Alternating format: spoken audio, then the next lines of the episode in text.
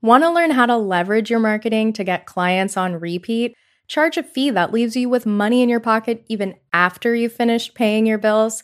And finally, stop working with the clients that you've long outgrown? Liberated Business is a transformational program that combines group and one-on-one work so you get the best results possible. This differs from every other program out there because it helps you make money while supporting your joy and liberation throughout your entrepreneurial journey. Liberated Business starts this June and runs through November, and enrollment is open now. Visit the bad therapist dot coach slash liberated business to get all of the details and sign up. D M me on Instagram at The Bad Therapist with any questions or to learn more. I cannot wait to get started with you. When you're saying, I can't do this, I can't have what I want, I can't create this boundary with clients, I can't get paid this fee, clients won't say yes to that, what you're actually saying is, I'm not willing to do the work I would need to do in order for me to have that reality. I'm not willing to do the marketing, I'm not willing to improve my sales. I want this thing, but I am telling myself I can't have it because I'm not willing to do the things that I would need to do to get it. I'm not willing to make the changes that I would need to make to get it. Hey there, and welcome to The Bad Therapist Show, the podcast for current and aspiring private practice therapists who want to earn more money, work less, and have a way bigger impact. I'm your host, Felicia, the Bad Therapist. Former goody-goody therapist turned six-figure private practice owner and therapist business coach. I'm here to help you learn everything you need to know about private practice and expanding beyond the one-to-one model so you can earn more money and increase your impact as a therapist without burning out or hustling.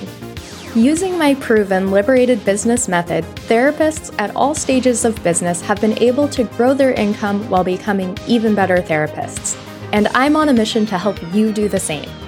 It's time for you to get your time back and enjoy being a therapist again. You ready? Let's get started.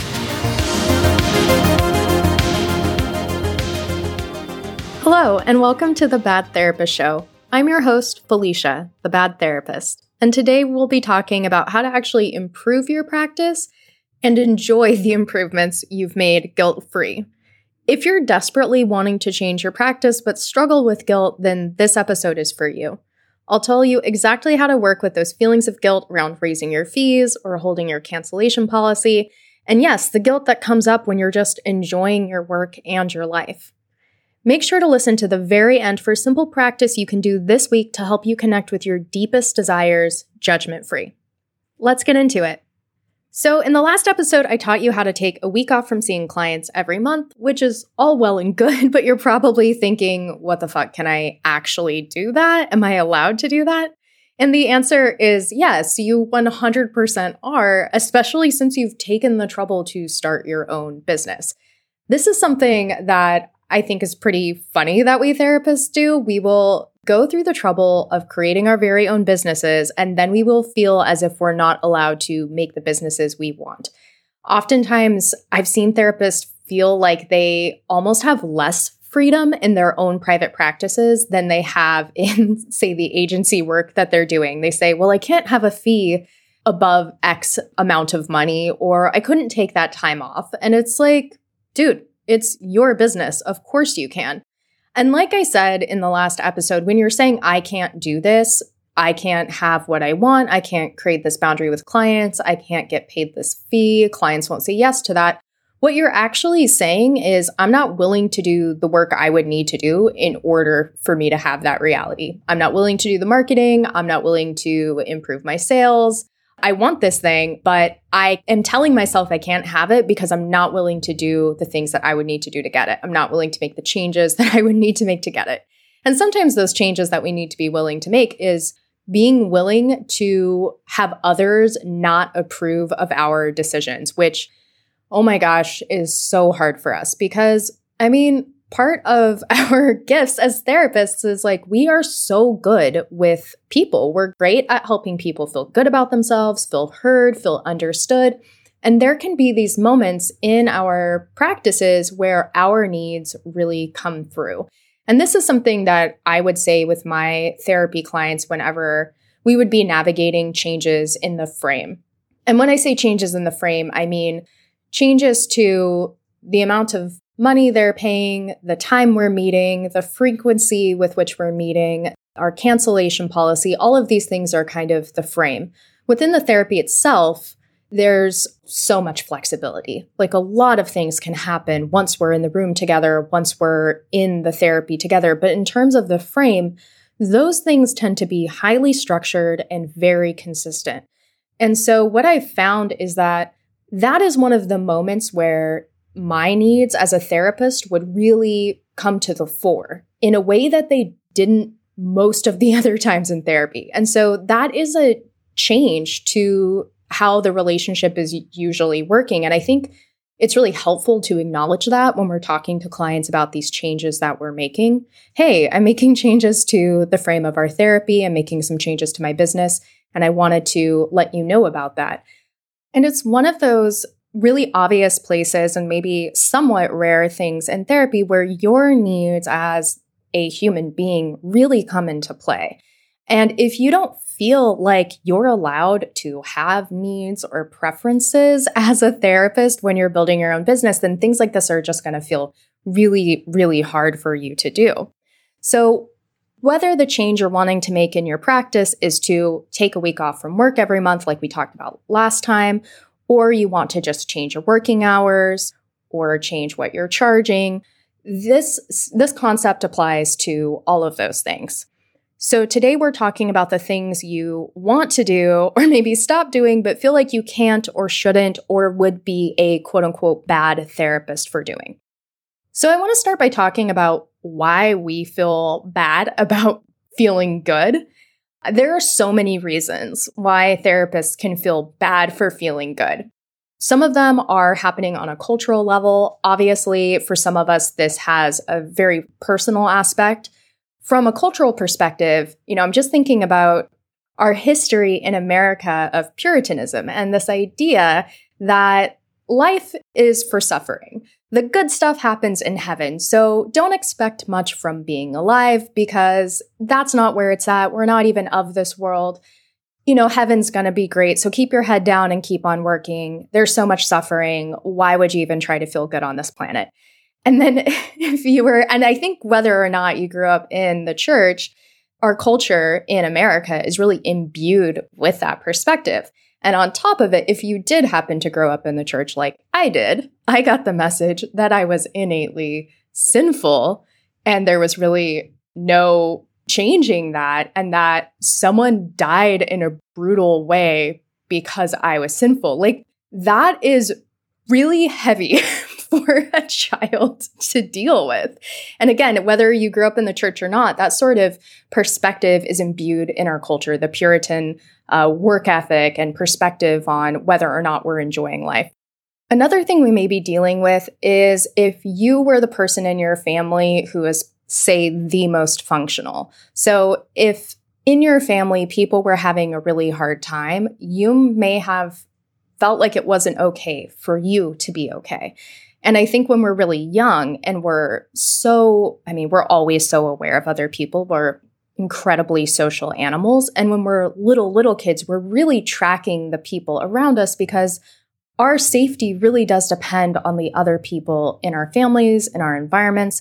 And so if people around you are having a hard time, if they're not doing well, you can get the sense that it's not okay for you to be okay if other people aren't okay. And some of us get super explicit messaging that this isn't okay. Some of it's just kind of we're picking it up. And in other cases, we literally grow up in families where people say, "You, it's not okay for you to feel okay," or "How could you be happy when this is happening?" Or when someone else is having a hard time, it is in fact your problem and you're expected to solve it. So So maybe you're hearing this and you're like, "Oh my gosh, Felicia, get out of my head. Have you been spying on me my whole life?" Or maybe these specific types of examples don't apply to you at all. But I would take a moment here to just reflect on where might there have been places in your experience that you learned it wasn't okay for you to feel good. In fact, you should feel guilty if you were feeling good, or you should limit how good you're able to feel. I just thought of another example, which now seems so obvious. Like, if you are uh, a woman or someone who is identified as female at birth, one of the things that we can grow up with is that it's not okay for us to feel good. It could be potentially dangerous on a lot of different levels. We might attract the quote unquote wrong kind of attention. Uh, we might get attacked or insulted or misunderstood or be considered to be whores or just all sorts of things. So like there is so much conditioning around feeling good is not okay. So again, regardless of your history or your identity, I just want you to take a moment to consider if there are any places that you have picked up on this messaging, just so you can begin to identify it, because that's going to be really helpful in allowing you to heal that and be able to choose to interact with the world differently. If this stuff is outside of awareness, you know, as a therapist, it's kind of hard to choose something different. So I want you to bring this into your conscious awareness. And of course, be really gentle with yourself here, because this can be incredibly tender. There is a good reason why we're not paying attention to our desires, of course. And so when you touch on these things, it can be a place of so much tenderness. So be sweet to yourself, take care of yourself here, and to the extent that it's possible, do a bit of investigation. So even if a lot of things have changed in your life, you know, you're not living in your family home anymore, maybe you're not a part of the church or your relationship or interpretation of religion has changed, or you don't consciously buy into Puritan worth ethics, if you haven't healed this belief of it's not okay for me to feel good or there are limits to how good I can feel, then it's likely that you will be a magnet for these kinds of dynamics in your relationships. And certainly, if we're private practice therapists, this can happen in our private practices.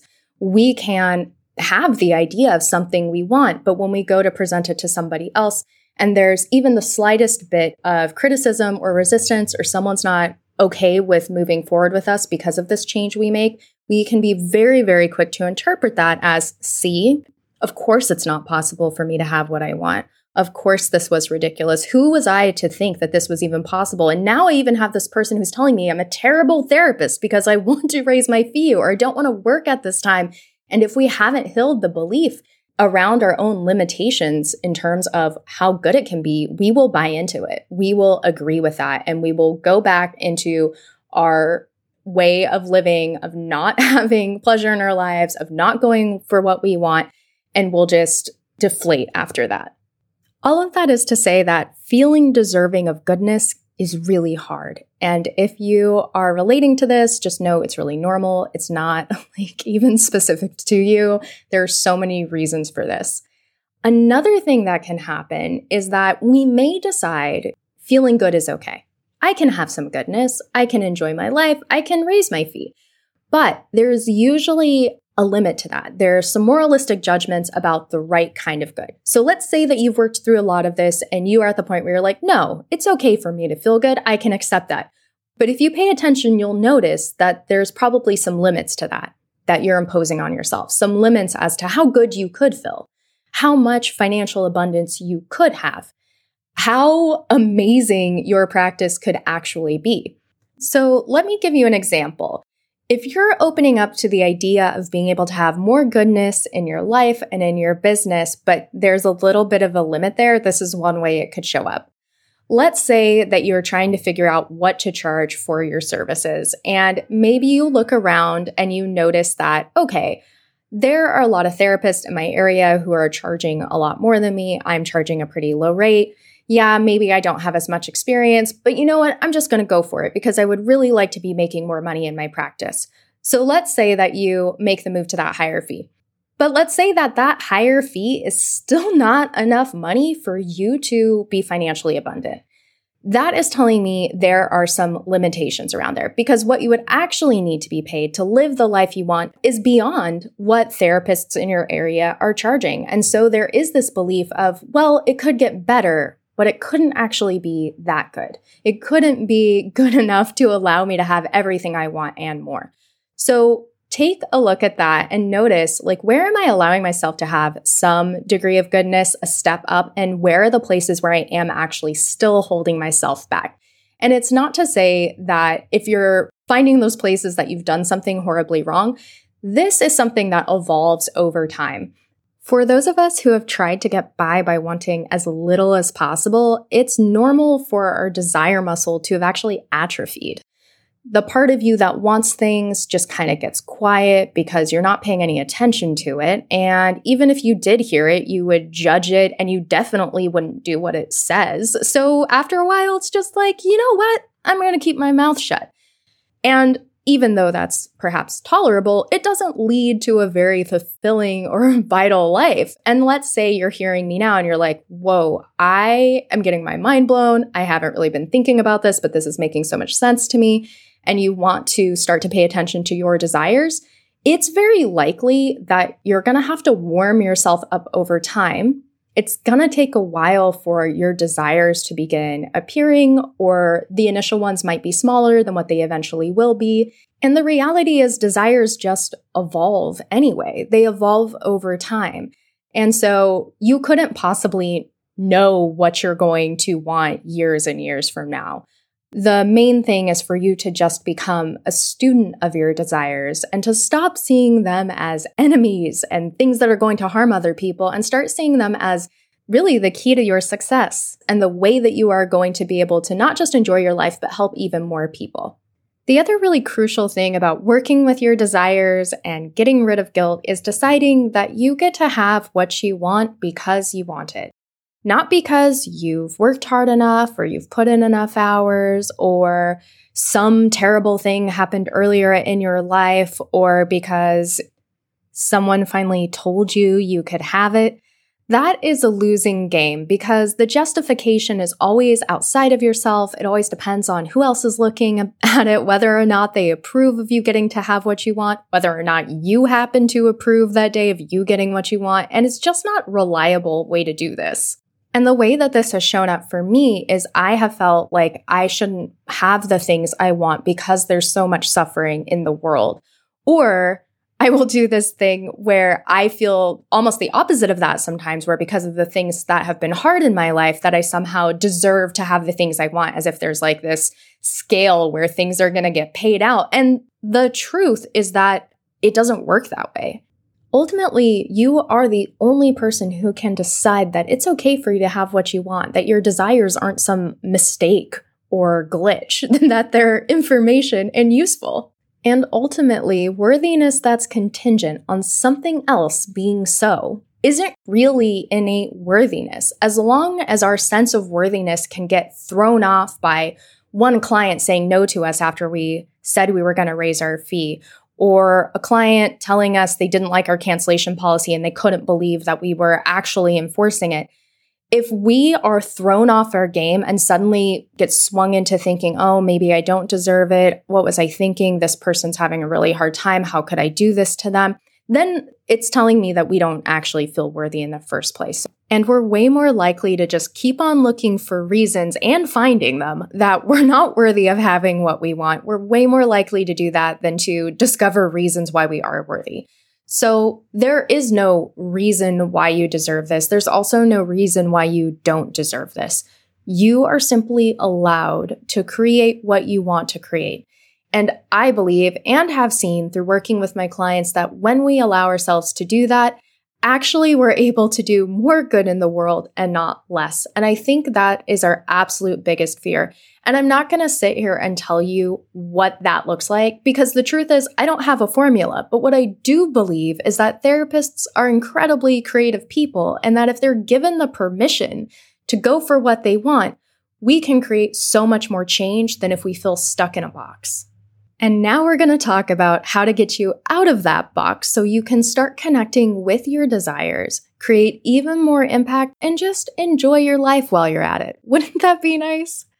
The key things keeping us from connecting with and acting on our desires are fear and perfectionism. So when it comes to perfectionism, we think, all right, Felicia, fine, you've convinced me. I'm going to connect with my desires, but I'm only going to follow through with them if they are absolutely perfect and will never make anyone upset. And I am guaranteed that in the end, I will know I'm a good person and I will be I will be blameless, which is one of my one of my things, to be totally honest. Like that is My biggest fear is that someone would be like, oh, Felicia fucked up, right? So here's the thing. You are going to probably make some mistakes, or at the very least do something that, I don't know, a few years from now, you'll be like, hmm, I would do that differently now. But you know what that's called? That's called learning. Y'all, it's okay. It's okay for you to learn and grow and change. And honestly, that's the only way you're going to do it. So I want to give you permission to experiment, to listen to your desires and see what happens. I promise you, well, I'll be here applauding you, but that doesn't mean everyone else will be. There will be people who tell you not to do what you want to do because it's changing the nature of how the two of you relate to each other. And you know what? That's fair. Some people aren't going to be on board with your changes, but that doesn't mean that other people won't. And it certainly doesn't mean that you shouldn't create the life you want to create, especially, again, in your private practice. You started this business, I'm assuming, because not only did you want to help people, but you wanted a greater degree of like control over your business and your life. You wanted the benefits that come with making the wacky decision to be an entrepreneur. There are a lot of other ways to make money. You don't need to be running your own business. But if you are going to run your own business, you may as well make it a place you actually want to work. So come on, let's do it. The thing that really helps with this is remembering that you are allowed to make changes. You are allowed to change your mind. You are allowed to course correct. And that it is okay for you to make quote unquote mistakes or do things one way and then do it differently another time and still be a good person. You are allowed to experiment along the way. And now I want to share some affirmations with you to cut through some of these insidious beliefs that might be there and are needing to be healed. And after that, I'll be sharing a simple practice you can use this week to help you give those desires the attention they deserve. So get cozy, close your eyes, or if you're driving or walking around, that's not a problem. Just listen to these phrases and let them wash over you. Make sure you save this episode and come back to this section and listen to it over and over again because it's going to help you connect with your desires and then actually go for them. All right, here we go. I am allowed to learn. I am allowed to get things wrong. I can always change my mind. I am creative enough to find solutions that don't require my unnecessary suffering. Some of these solutions are not immediately apparent to me, but I will continue to pursue them. I am allowed to create what I want, even if others don't approve of my choices. I can tolerate being disliked and misunderstood. I am allowed to put myself first. Taking care of myself and enjoying my life and my loved ones is what helps me begin to see clearly so that I can have an even greater impact than what I ever imagined before. So whenever you're needing to be reminded that it's okay for you to go for it, that it is normal and allowed to have needs and wants, that they're not a problem, that they're one hundred percent gifts, come back to these affirmations over and over again and let yourself listen to them. Feel free to write down or add your own. You can also make a recording of your own voice and listen to that each day, or simply repeat these to yourself. Another key piece of this is being in community with people who can reflect this back to you. So here's another reminder to get on the interest list for Liberated Business so that you can be notified whenever we're enrolling for that membership. And if you're wanting something that you can engage with one hundred percent right now and also happens to be free, then come join my Facebook group, Healing Money, where you can hang out with me and other bad therapists and be in community together. Because I recognize how challenging this can be, and to be honest, we're really not meant to do it alone. And we are facing a lot of good therapist conditioning, not just from our clients' expectations, our supervisors, our coworkers, but also our fellow therapists. So it's so helpful to go be in a community with therapists who are on the same wavelength as you, who can celebrate you, who will encourage you to experiment. It's just such a warm place. It's definitely not your typical therapist Facebook group, I'll tell you that. This is another practice that you can do every day. It's super, super simple. And the whole purpose of it is to begin to warm you up again and warm up your desires. Because like I was saying earlier, if you haven't been in the practice of paying attention to them or following through with them, then it's possible that you're thinking, well, I don't really want much, which honestly just isn't true. It's not like, well, if I want something, I'm going, that automatically means I'm going to want a million dollars. Like, truly not everybody wants that, but you do, I promise you, want more than what's happening right now. So in order for you to begin to bring those desires back online, this is just a really simple practice that you can utilize every day. And it's this. So grab something to write with, whether it's on your computer or your favorite journal or even a scrap piece of paper, it honestly doesn't matter. And just complete the sentence prompt, I want. And complete that sentence over and over and over again until you're kind of exhausted whatever you have to say for that day. And when you're writing, I want to encourage you to not censor yourself. Uh, write down anything and everything and that comes up, no matter how off the wall it sounds, whether or not you think it's possible, doesn't matter. If you are writing down wants that seem contradictory, like they couldn't possibly both exist in the same universe, that doesn't matter. Still, please write down everything. And then just do this again the next day. You don't necessarily have to act on your wants. The very first step of this is just to begin to allow yourself to hear what they are. Now, I'm sure there are going to be some desires you act on probably pretty quickly, and there might be some that don't really happen for a while, and there are also some that you may never do because things change. But I just want you to get into the practice of listening to your desires and becoming, like beginning that conversation. I want your desires to feel like you give a shit about them, like you actually care. And part of that is being willing to listen to what they have to say. And come say hi to me on Instagram, or like I said, come join my Facebook group and share them with me because I would love to hear what they are. It brings me so much joy to see therapists not only going for what they want, but beginning to warm up those desires because I think that's where our power is really going to be. Thank you so much for joining me today. Today you learned that it's okay to be happy, like really happy without a caveat. That the right place for you is as unique as you are, and that you can be an even better therapist when you know what you want and have the courage to actually go for it. You know you're an infinitely creative person and that there are solutions out there to the problems that stump you right now. And for this week, you're going to pay attention to your desires and be a humble and loving student of them. Thank you so much for going on this ride with me, and make sure to join me next week when I'll start my series on how to fill your practice with clients you love. That's all today for The Bad Therapist Show. Thanks so much for hanging with me. I hope you got some gems that you can start using right away in your own business so that you can break out of good therapist conditioning and build the business that you want. If you've gotten something out of this episode, don't keep it to yourself.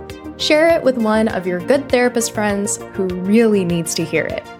And while you're at it, please consider leaving a rating and or review so that we can change not just our individual businesses, but transform the mental health system that got us here in the first place. Thank you so much. I'll see you next week for more private practice and coaching tips. Remember, bad therapists make the best therapists.